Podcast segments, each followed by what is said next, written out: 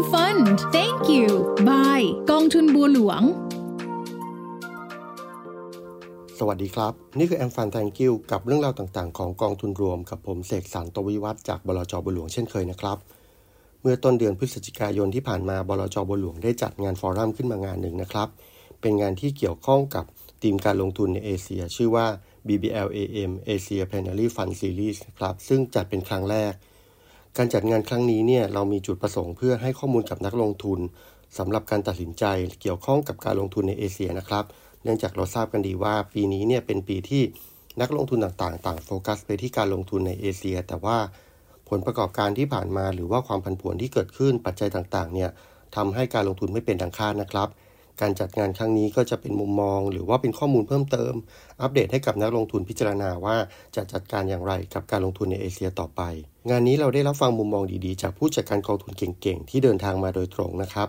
หลายรายดูแลกองทุนหลักของเราในเอเชีย ไม่ว่าจะเป็นบลจ Invesco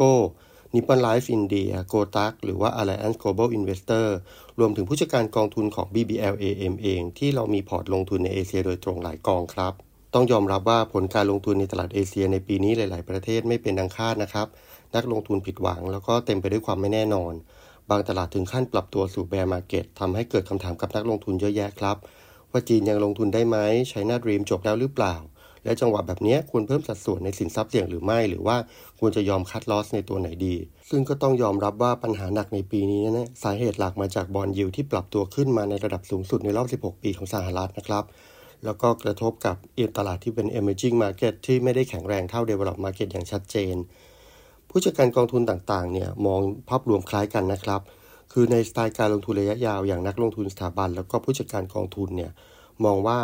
เป็นโอกาสในการหาการลงทุนใหม่ๆ ไอเดียใหม่ๆ แล้วก็แสวงหาอัลฟาจากการลงทุนในภูมิภาคเอเชียจากสถานการณ์ปัจจุบัน วันนี้ผมขอโฟกัสที่บลจอินเวสโกซึ่งดูแลกองทุนหลักของ B เอเชียของเรานะครับ วันถัดๆไปก็จะนำความเห็นของท่านอื่นมาเล่าสู่กันฟังใน EP ข้างหน้าครับ คุณเคลลิน หัวหน้าฝ่ายตัวกลางธุรกิจฮ่องกง แล้วก็เอเชียตะวันออกเฉียงใต้ของ Invesco บอกว่า แม้ว่าจะเกิดความเสี่ยงที่ไม่คาดคิดในปีนี้ แต่เชื่อว่าในระยะข้างหน้า เศรษฐกิจภูมิภาคเอเชียยังคงเติบโตสูงสุดครับเหตุผลก็คือนโยบายต่างๆ ของหลายประเทศที่ออกมากระตุ้นเศรษฐกิจแล้วก็การท่องเที่ยว ขณะที่ผู้บริโภคสำคัญอย่างชนชั้นกลางก็มีรายได้สูงขึ้น สถานการณ์เงินเฟ้อในเอเชียก็ต่ำนะครับ ซึ่งก็จะเป็นแรงหนุนการปรับตัวขึ้นของกำไรของบริษัทจดทะเบียนในเอเชียได้เป็นอย่างดีบลจอินเวสโกย้ำครับว่าการลงทุนในวิกฤตเนี่ยเป็นโอกาสที่จะทำเงินได้นะครับ แล้วก็การลงทุนระยะยาวมีโอกาสที่จะให้ผลตอบแทนที่ดี สะท้อนจากดัชนี MSCI Asia X Japan ในช่วง 25 ปีที่ผ่านมานะครับ นั่นก็คือตั้งแต่ปี 1998 จนถึงปี 2023 เนี่ยมีผลตอบแทนเฉลี่ยอยู่ที่ 5.8%ต่อปี ในขณะที่กองทุน Invesco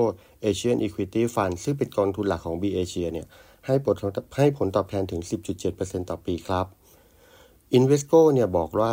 วิธีการของเขาก็คือจะเลือกลงทุนแบบเฉพาะเจาะจงนะครับ ในพอร์ตจะมีหุ้นเพียง 5-60 ตัว แม้ว่าตลาดเอเชียโดยรวมจะมีหุ้นจำนวนมากมายแค่ไหนก็ตาม โดยหวังผลตอบแทนระดับ 10%ต่อปีขึ้นไปโดยเฉลี่ยนะครับ วิธีการก็คือจะหาหุ้นเหมาะๆนะครับที่ลงทุนแล้วก็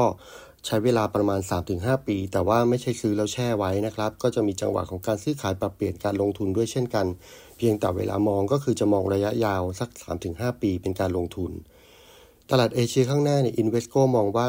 ควรปรับน้ำหนักเพิ่มลงทุนในตลาดได้แก่อินเดีย เกาหลีใต้จีนนะครับที่มีโอกาสเติบโตแล้วก็ปรับลดน้ำหนักการลงทุน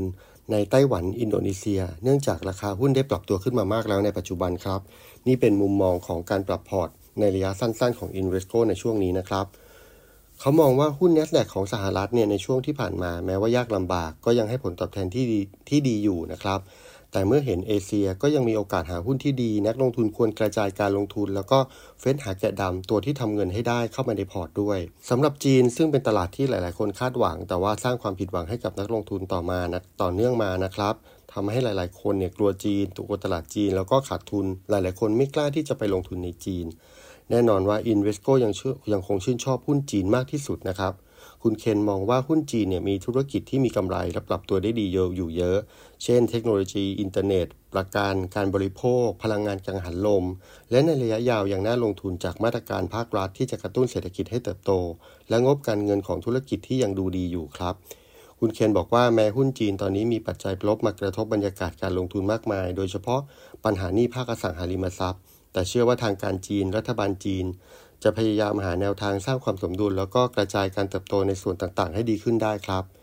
เอาไว้ใน EP หน้าผมจะนำความเห็นของผู้จัดการกองทุนค่ายอื่นๆ ที่น่าสนใจมาเล่าสู่กันฟังเพิ่มเติมครับสำหรับวันนี้ขอลาไปก่อน สวัสดีครับ